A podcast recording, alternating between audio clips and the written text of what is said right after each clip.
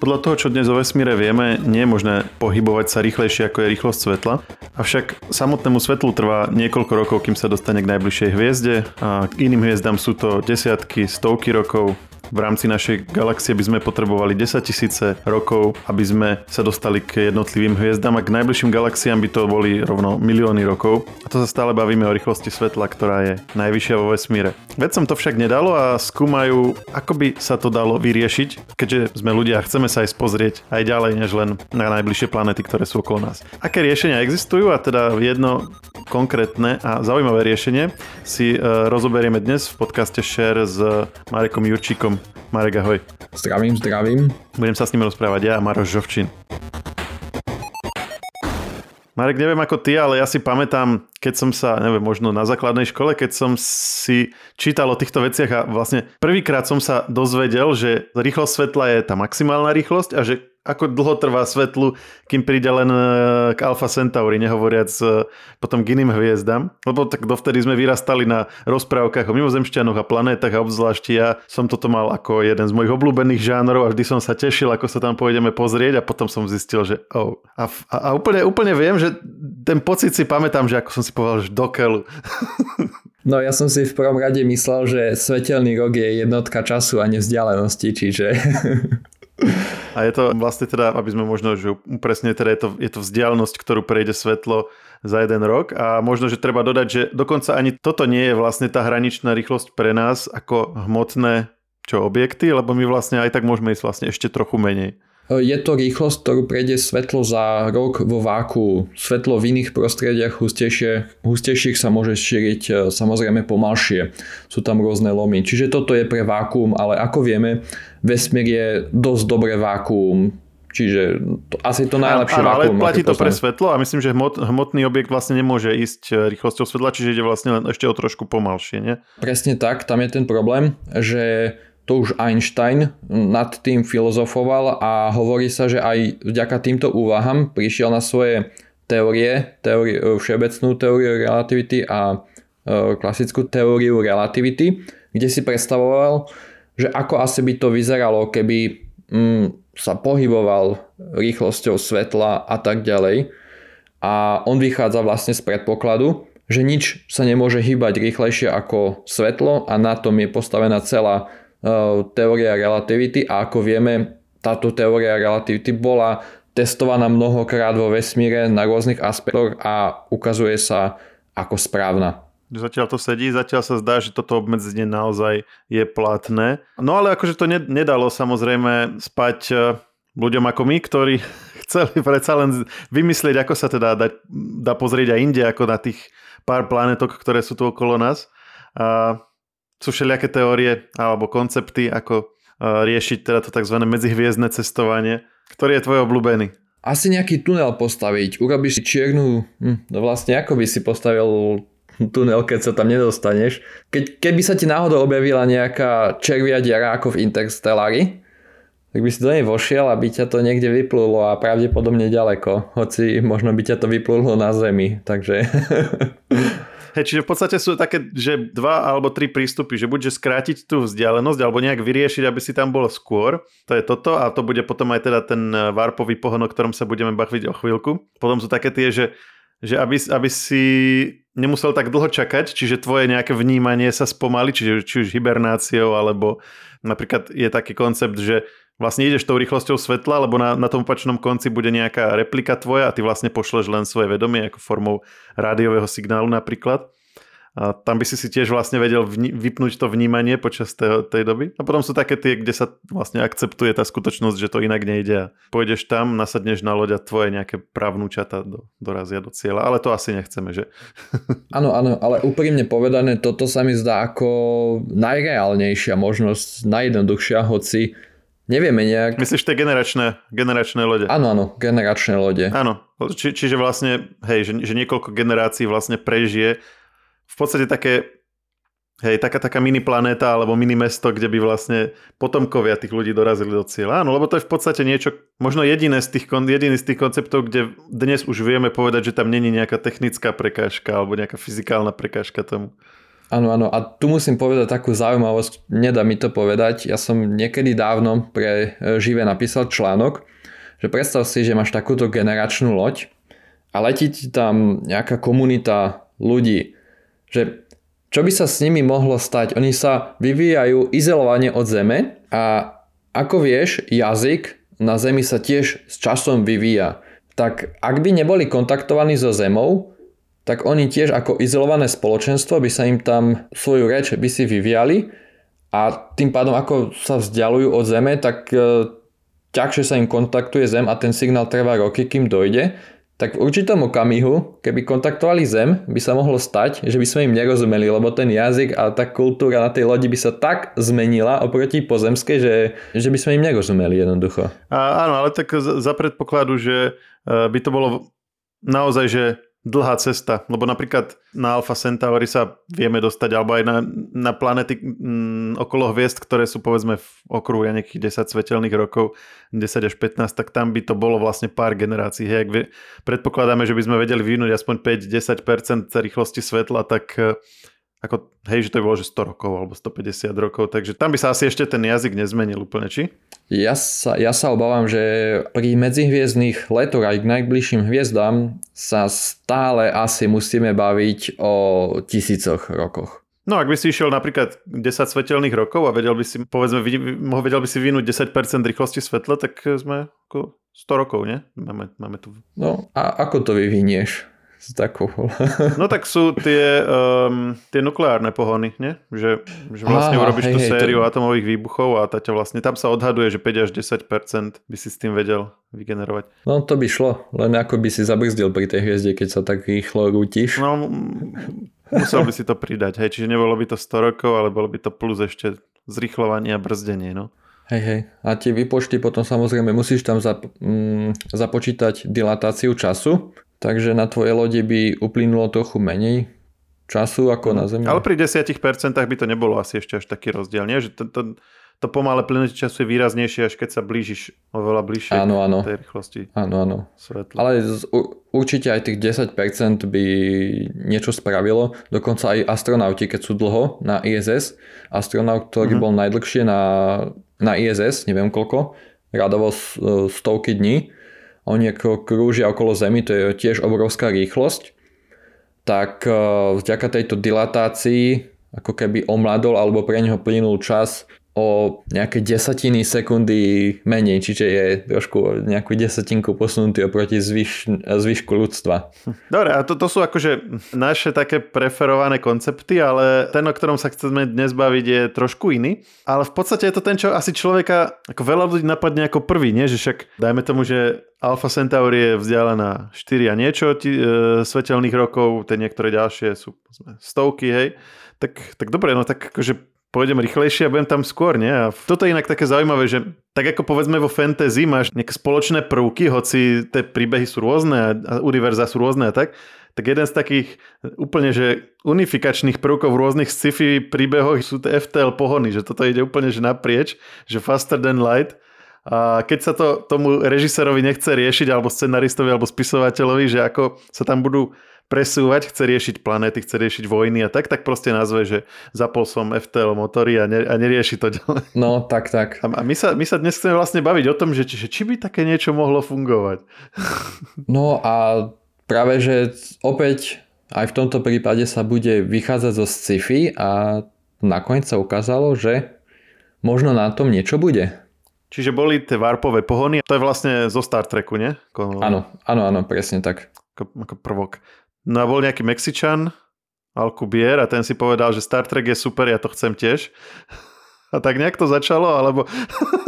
No v prvom rade je potrebné si uvedomiť, že to nie je len taký muchacho z Mexikán so sombrerom, ale je to teoretický fyzik, ktorý sa seriózne zaoberá e, teóriou relativity na vysokej úrovni. S touto prácou má veľa významných vedeckých prác, avšak do povedomia nejakej širšej komunity sa dostal práve vďaka tomu, že Warpový pohon, ako si povedal, sa toho chopil a že či to je vlastne možné z fyzikálneho hľadiska, že či teórie, ktoré poznáme, či to povolujú.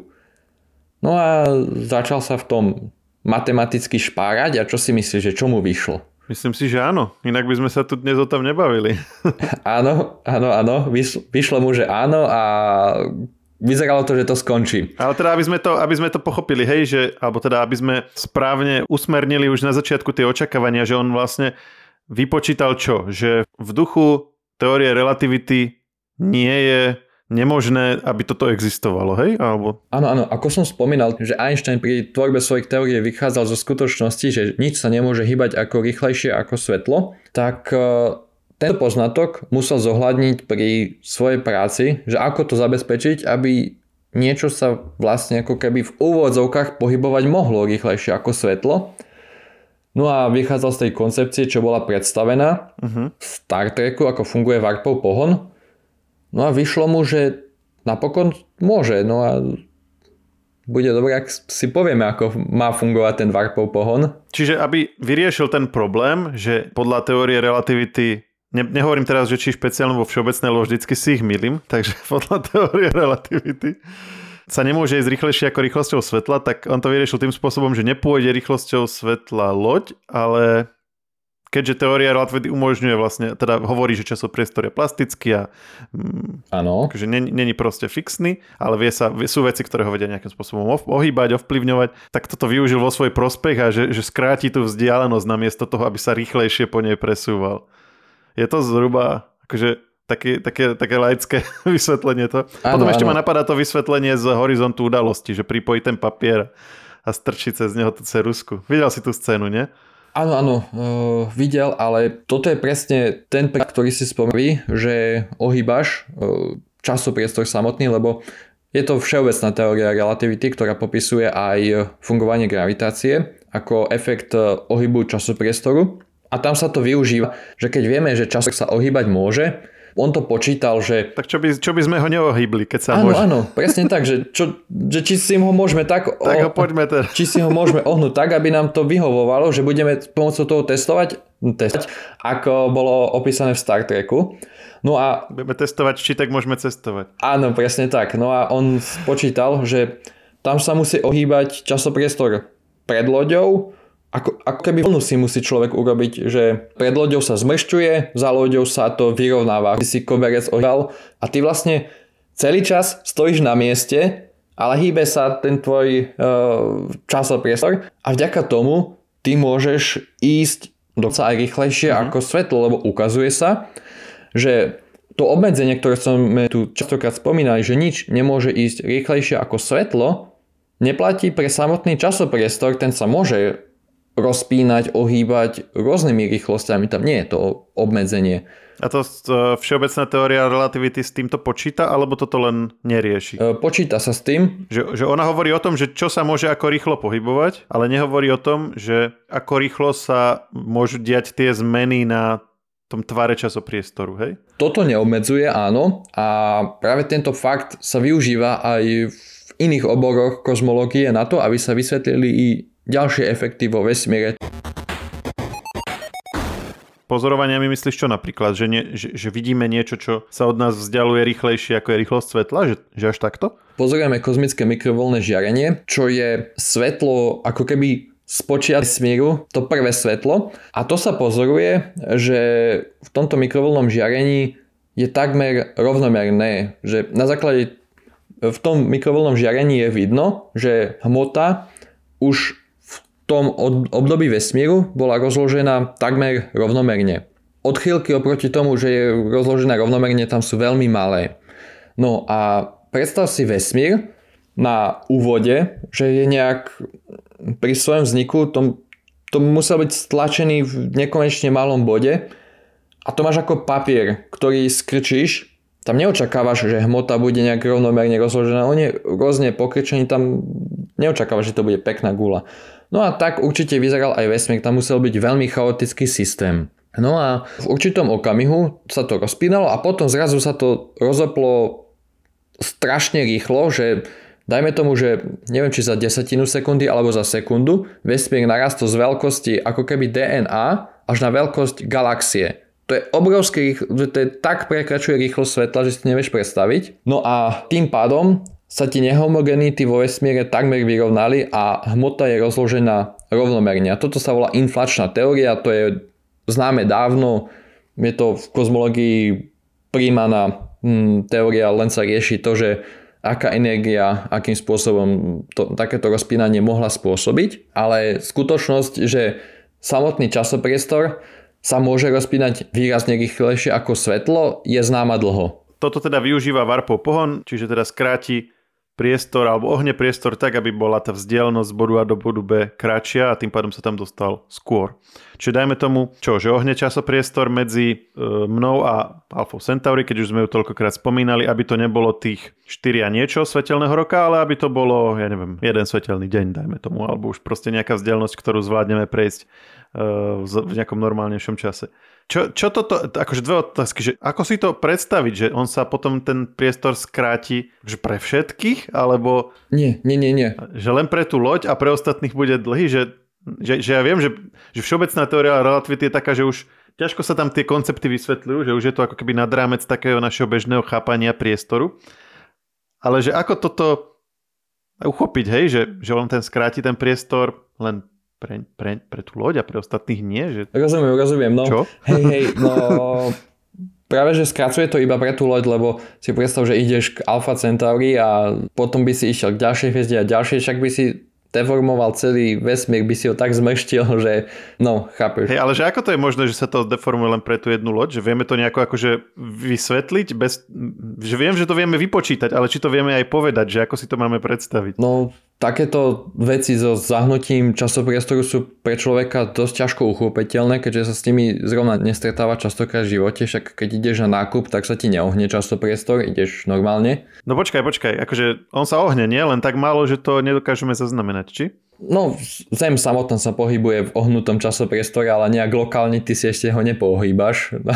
ale... No tak ty máš ako, ako hmotný máš, máš. predmet, máš aj ty vytváraš nejakú gra- gravitáciu a tým pádom ohýbaš časopriestor, nie? Nejakom akože úplne, že teoretickom mikro, v nejakej veľmi malej mierke, hej, nemerateľnej, alebo tak. Jasne, takže som skôr tým myslel. keď pôjdeš dieťaťom na nákup a uvidíš tam nejaké položky, čo si nechcel, tak ono ti môže povedať, že to tvoje gravitačné pole stiahlo a má výhovorku. to bude parádne dieťa inak.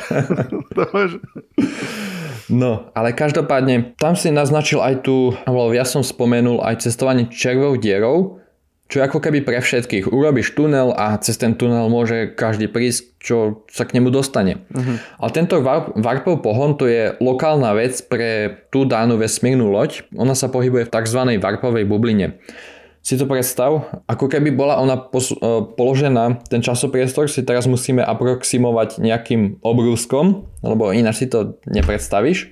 Uh-huh. Alebo častokrát sa to hovorí o, ako keby pre surfer alebo také niečo. No a ona pred sebou časopriestor ohýba. Čiže si predstav, že ten obrúsok obcháš pod tú loď no, alebo povedz niečo. A potom o, ho vyťahneš, že vystrieš. A to, to sa tým pádom, ona ako keby stála na tom istom mieste, ale keď ten obrusok vystrieš, tak už je na inom mieste. A to sa deje iba lokálne pre tú loď, že ona nedeformuje človek, čo pôjde za ňou a nebude v rámci toho okolia, kde sa to deformuje, tak si nevšimne ako keby nič, alebo kto vie, ako by tú loď videl, ale pre ňu sa žiadne vzdialenosti zmenšovať nebude, ona si to lokálne zmenšuje. Uh-huh.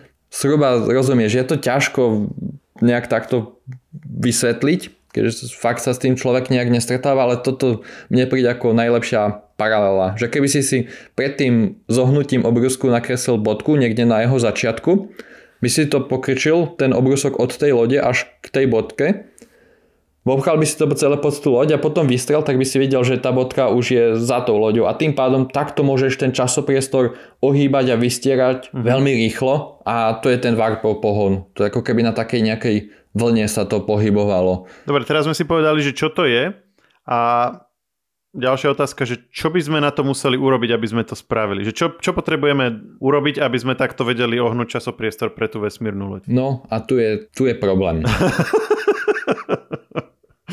Lebo ako ty si povedal, ty máš nejak ohýbaš sám o sebe často priestor, ale tak mikroskopicky. Vezmi si, že gravitačné pole, ktoré pociťujeme, je spôsobené obrovskou celou planetou našou Zemou a ty ju mhm. dokážeš prekonať len tým, že vyskočíš to gravitačné pole. A, a to, to gravitačné pole je vyvolané ohybom časopriestoru.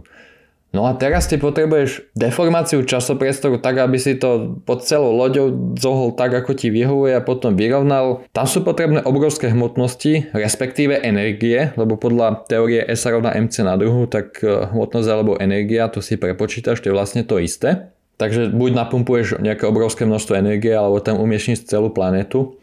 No a mm-hmm. keď to Alcubierre predstavil, tak jemu a prácam nasledovným, ktoré to chceli ešte lepšie nejak spočítať a overiť, vychádzalo, že energia potrebná na takéto ohýbanie, tak aby si cestoval nad svetelnou rýchlosťou, zodpovedá energii vlastne celého známeho vesmíru. Áno, počkaj, čiže na to, aby si ohol časopriestor, a teda, že každý ohýba nejaký časopriestor, každý objekt, že aj my tým mikroskopický, ako si nazval, ale že na to, aby si ho ohol tak, aby si skrátil čo, že skrátil tú vzdialenosť až tak výrazne, mm-hmm. že, že to, to nás zaujíma, ano. tak na to potrebuješ že energiu, hej? Že, že musíš mať veľa energie. Alebo asi veľa hmoty, alebo veľa nie, hmoty. že buď jedno alebo druhé.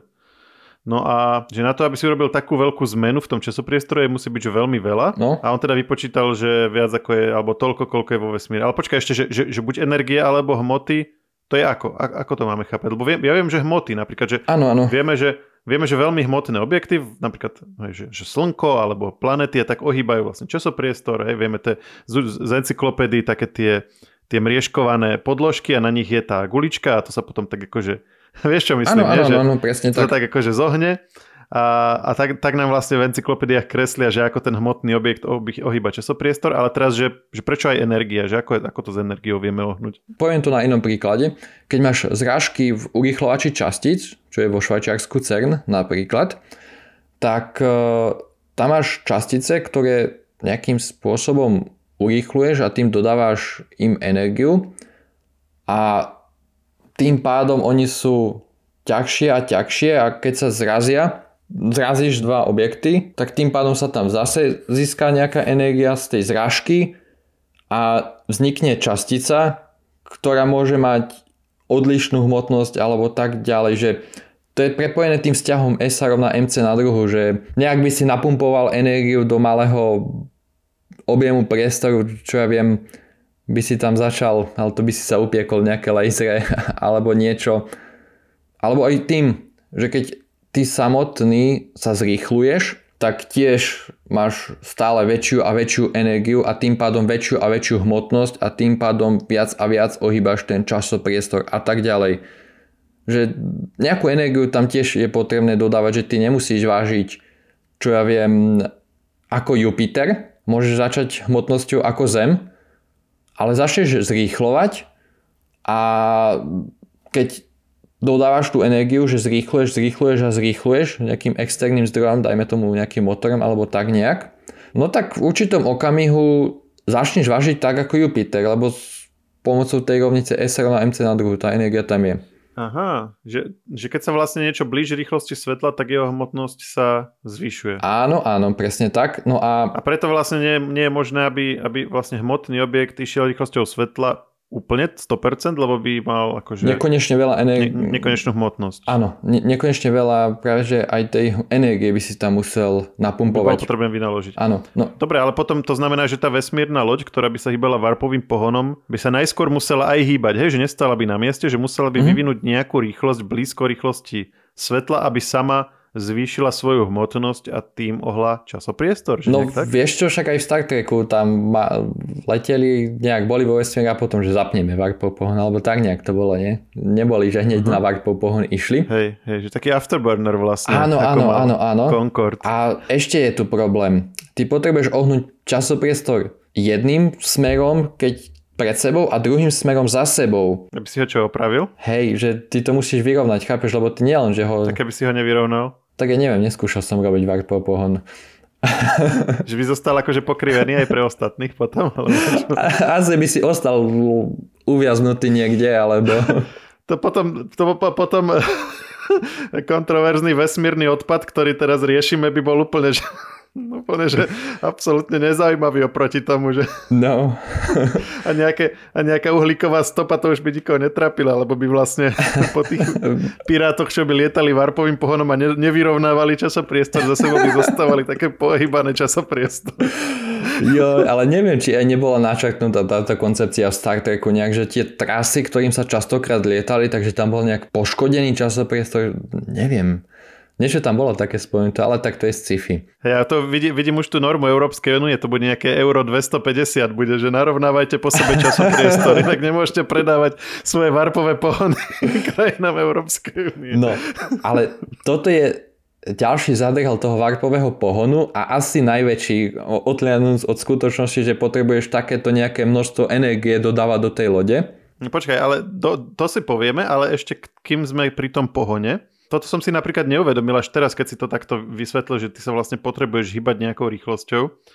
To znamená, že hociaký pohon, ktorý by bol postavený na tom, že sa hýbeš blízko rýchlosti svetla, by bol zároveň aj varpový pohon, že vtedy by potom už tá loď zároveň aj ohýbala časopriestor? Vieš čo, bolo by tam to obmedzenie, že sa blížiš rýchlosti svetla. No to myslím, že keď máš loď, ktorá sa blíži rýchlosti svetla, tak, vždy, tak zároveň ohýba časopriestor, že to je ako keby potom už prepojené? No a tu je ten zádrhel, že to by si nešiel rýchlejšie ako svetlo, ty potrebuješ ten časopriestor ohýbať tak, ako keby si bol na tej vlne.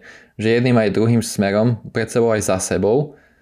A to ešte musíš prepojiť s tým, že tam sa musí vyskytovať nejaká tzv. záporná alebo exotická hmota.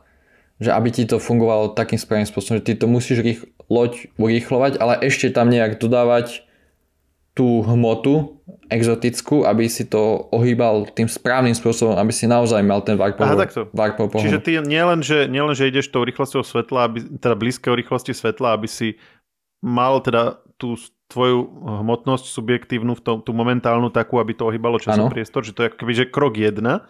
Áno. Ale keď chceš zároveň zaskrátiť ten priestor medzi tým bodom A a bodom B tam, kde ty chceš, tak ešte ho musíš akože ohýbať nejakým akože cieleným spôsobom, Pres, hej? Že nejakým tak, smerom, že... ktorý ty chceš. A to je vlastne krok 2 potom ešte v tom celom. No a to je ten krok 2, ktorý je, ak toto sa ti zdalo ťažké, náročné a veľmi sci-fi, tak krok 2 zahrňa hmotu, ktorá má zápornú hmotnosť. No, tak a je to prosek. Čiže na to, aby sme vedeli ohnúť časopriestor tým našim želaným spôsobom, potrebujeme čo? Potrebujeme nejakú hmotu? Ty hovoríš, prečo potrebujeme tam nejakú zápornú hmotu? Klasická hmota ti urobí prehlbinu. Si predstav v časopriestore. Tak, a tak máš gravitáciu, že to páda do toho. Áno, to je tá rovná plocha a tam je tá ako keby gulička a máme si predstaviť takú gumenú platňu a keď na ňom dáme guličku, tak sa to vlastne akože ohýba dole smerom k tomu tej guličke, čiže tomu nejakému hmotnému objektu. Hej, to je vlastne tá klasická gravitácia, nejak tak vizuálne znázorne. Áno, áno, ale ty nechceš len toto, lebo tak tým to by nebol Warpware pohon, to by sa ničím nelišilo od iných veľmi výkonných pohonov. Ty potrebuješ tú mm-hmm. takú vlnu si vytvoriť.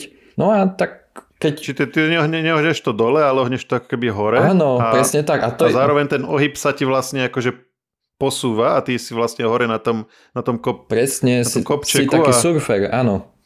Aha. No. A to je tá záporná hmotnosť, že normálna hmota ti ohne dole No tak logicky dáme nejakú akože zápornú, veľmi imaginárny model, zápornú hmotnosť, tak ti to ohne hore a máš varpov pohon.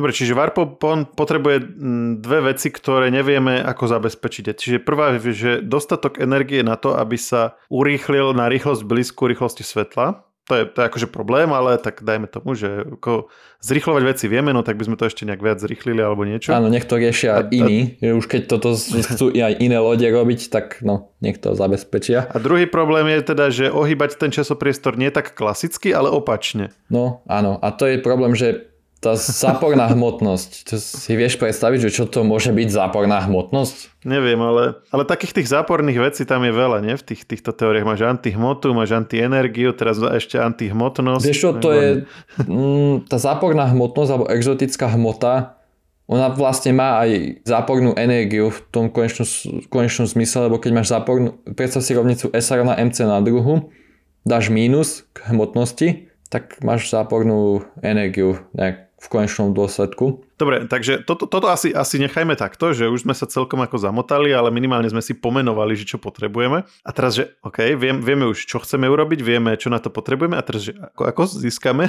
zápornú hmotnosť? A... No ja neviem. to je to.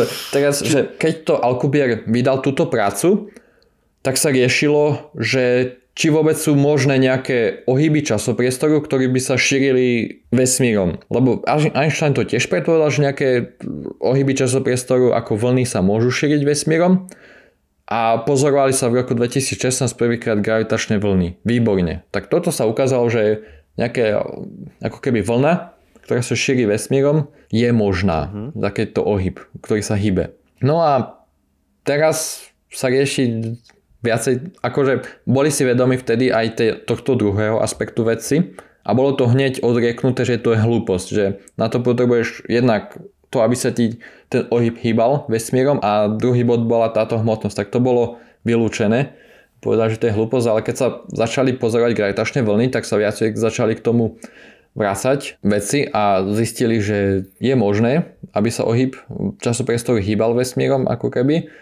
No a teraz tá záporná hmotnosť. A tá záporná hmotnosť není vynález tejto teórie, že nejaké teoretické modely iné tiež tým počítajú, že možno nejak, no je otázne, že asi ak, ne, ak nebude možný Warpov pohon, tak kvôli tomu, že táto záporná hmotnosť neexistuje, lebo je to zatiaľ len teoretický model. Čiže je to niečo, čo teória relativity nevylučuje, že by to akože mohlo existovať bez toho, aby to bolo v rozpore s ňou, ale tak to môže byť ako milión vecí, hej? Že, Áno.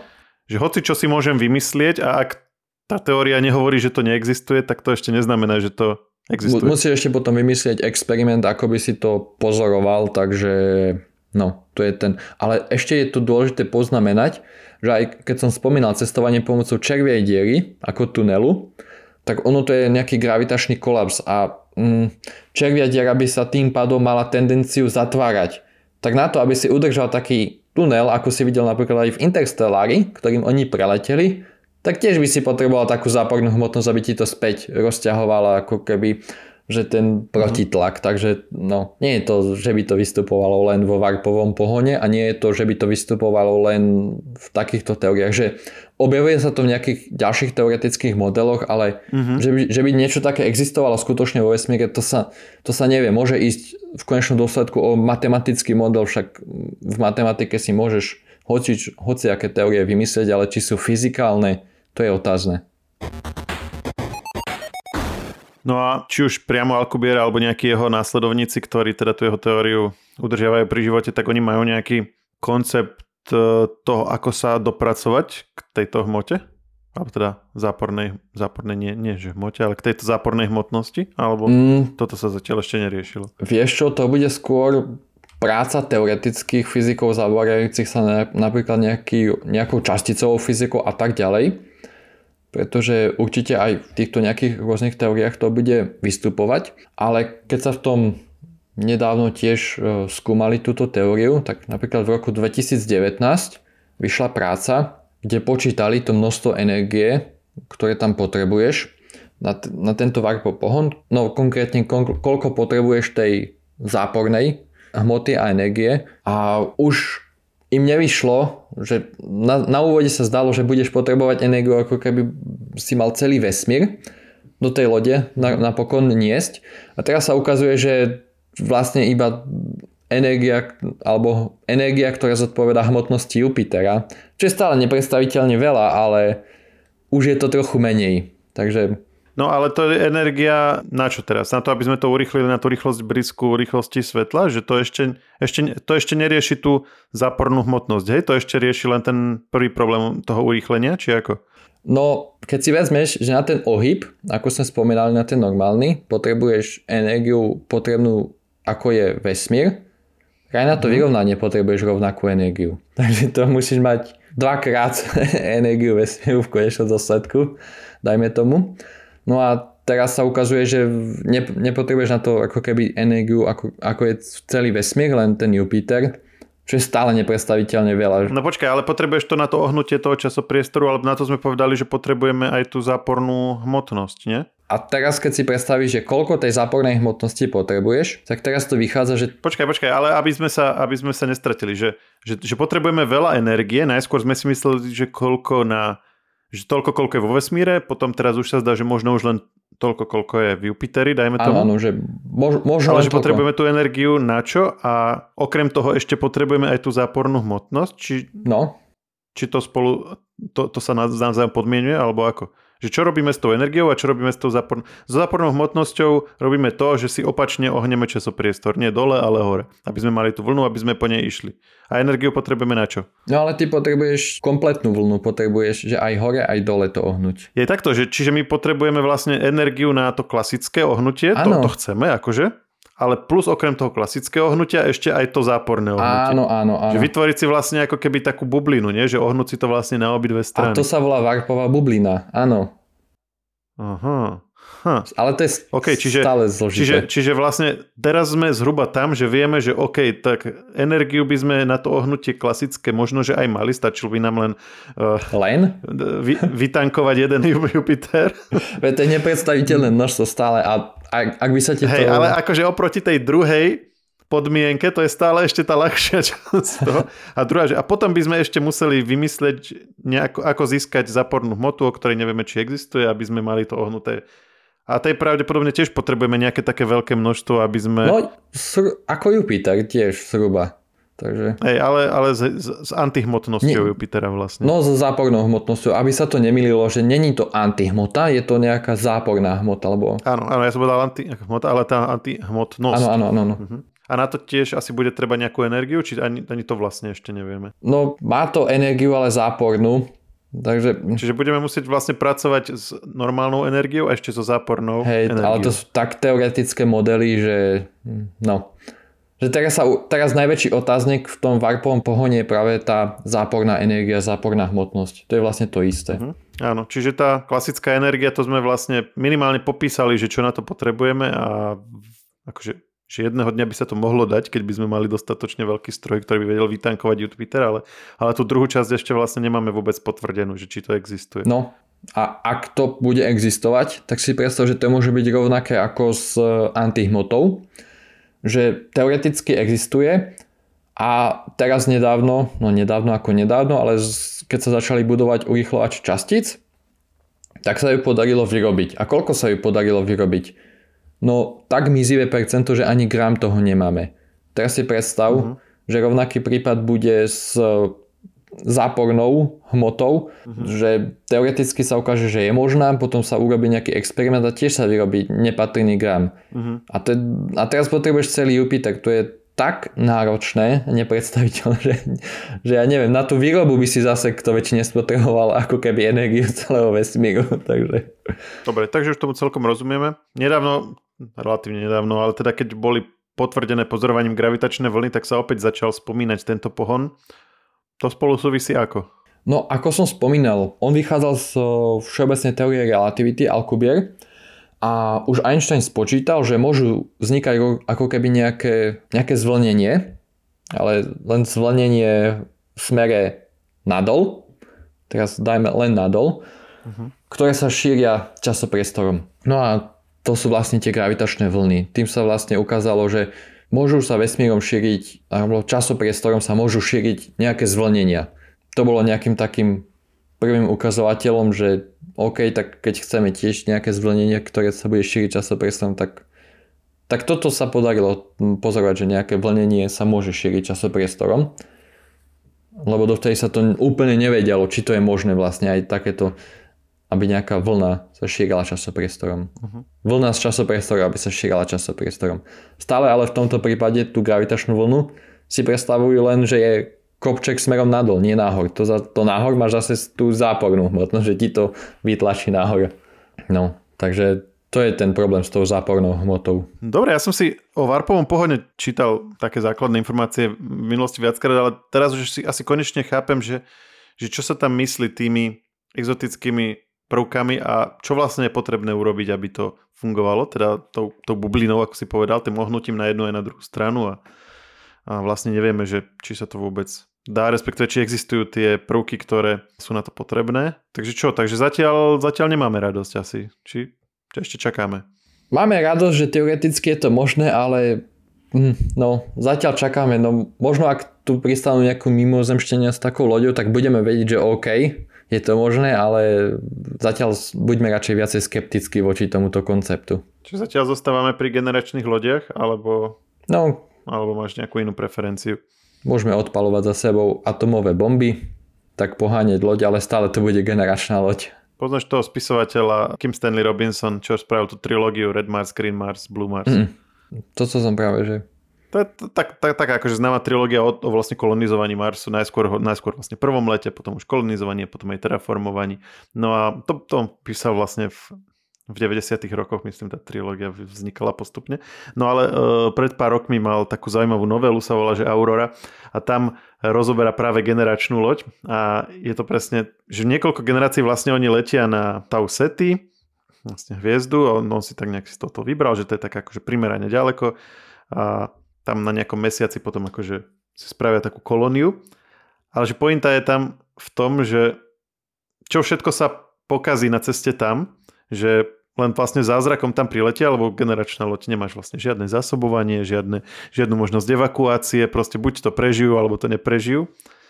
A čokoľvek sa za tých 100 plus rokov, alebo už koľko tam letia udeje, tak to môže vlastne celú tú misiu zničiť a ma, nemajú nikoho okrem seba, na koho sa majú spolánuť. A keď sa tam nakoniec aj dostali na ten cieľový mesiac, tak sa ukázalo, že to nie je až taký dobrý nápad tam ísť a nebol dostatočne preskúmaný a tak. A nakoniec sa teda vrátili naspäť. Medzi tým, kým sa tam ten vlastne prileteli, tak sa na Zemi objavil nejaký spôsob hibernácie, ktorý oni dokázali zreplikovať. A vlastne tí, ktorí úplne ako mladí vyrážali zo Zeme, tak ako starí deduškovia sa vrátili naspäť na Zem. Hej, že podarilo sa to vlastne celé vyriešiť tak, aby sa mohli ešte ešte do, dokonca na tú zem aj vrátiť, hoci to pôvodne nebolo v pláne. No a vlastne jedna z tých úplne posledných m, takých e, situácií alebo scén v tej knihe je, že sa teda novinár pýta tej hlavnej postavy, že, že, že, teda, že aké to bolo, že že toľko vlastne prešli, že aké to muselo byť skvelé, hej, že čo, čo teda vlastne zažili počas celej tej výpravy a on vlastne pod tlakom tých všetkých ťažkostí, ktoré sprevádzalo celú tú misiu, tak mu dal proste po papuli tomu novinárovi. a skončil to tak, že sa proste snažil nejak dať si dokopy tes, ten svoj zvyšok života na Zemi a nejak sa zmieriť s tým, že, že, že proste celá tá, celá tá myšlienka generačných lodí bolo jedno veľké utrpenie pre všetkých, ktoré do toho boli zapojené. Mm-hmm. Takže asi, asi s týmto by sme mohli skončiť, že aj to najlepšie, v zmysle najrealizovateľnejšie riešenie, ktoré máme, má toľko háčikov, že ešte máme pred sebou dlhú cestu, kým to všetko sa pokúsime nejako poriešiť. Áno, áno, že či vôbec je možné sa dostať k iným hviezdám, to je veľká otázka. Áno, ale my chceme, aby to bolo možné. Samozrejme. Ďakujem ti, že si si našiel čas a že sme takto vysvetlili teda jeden z týchto trošku exotickejších spôsobov vesmírnych letov a medzihviezdnych letov. A koho náš podcast zaujal, tak technologický podcast Share nájdete na ktorejkoľvek podcastovej platforme, na Spotify, na Apple Podcast, Google Podcast a ak toto počúvate, ale ešte ho neodoberáte, tak na ktorejkoľvek z týchto menovaných platform kliknite, že odber a budete nové časti dostávať automaticky. A ak by ste nám chceli niečo dať vedieť, niečo sme spovedali zle alebo sme zabudli spomenúť, tak kľudne nám napíšte na podcasty zavináč žive.sk. A to už je na dnes všetko a počujeme sa zase niekedy na budúce. Čauko Marek. Čau, čau.